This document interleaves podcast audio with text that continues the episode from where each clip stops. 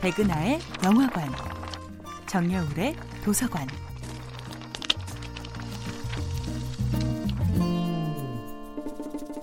안녕하세요. 여러분과 아름답고 풍요로운 책 이야기를 나누고 있는 작가 정여울입니다.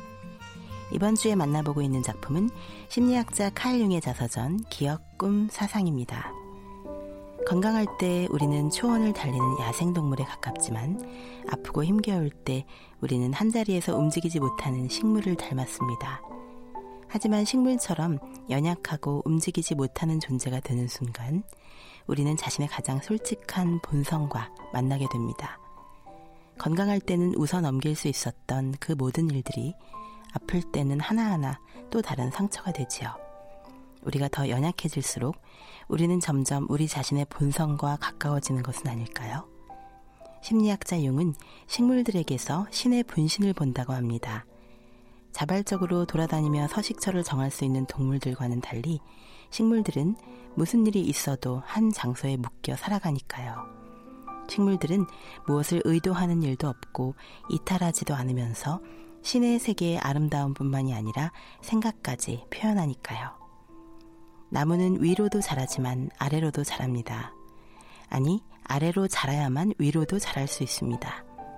외적인 성장만을 중시하는 현대 사회에서 우리는 나무처럼 아래로 자라는 법, 내면으로 자라는 법, 무의식 깊숙이 영혼의 닻을 내리는 법을 망각해버린 것은 아닐까요?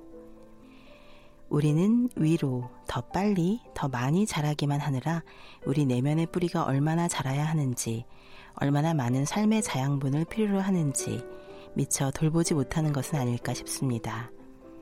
우리는 무한 경쟁 사회 속에서 너무 강한 척 하느라, 그리고 강해지려고 안간힘을 쓰느라, 약한 것들만이 가진 고유한 슬픔에 귀를 기울일 마음자리를 잃어버린 것인지도 모릅니다. 말 못하는 식물의 아픔까지도 들어주는 마음. 아프지만 아프다는 말조차 할 수 없는 존재들의 서러움을 이해하려는 바로 그 공감의 의지 속에서 인문학은 탄생합니다.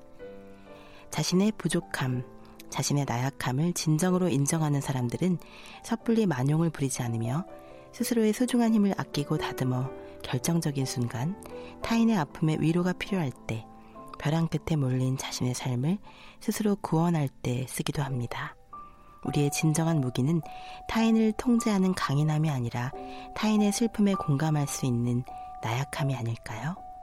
정여울의 도서관이었습니다.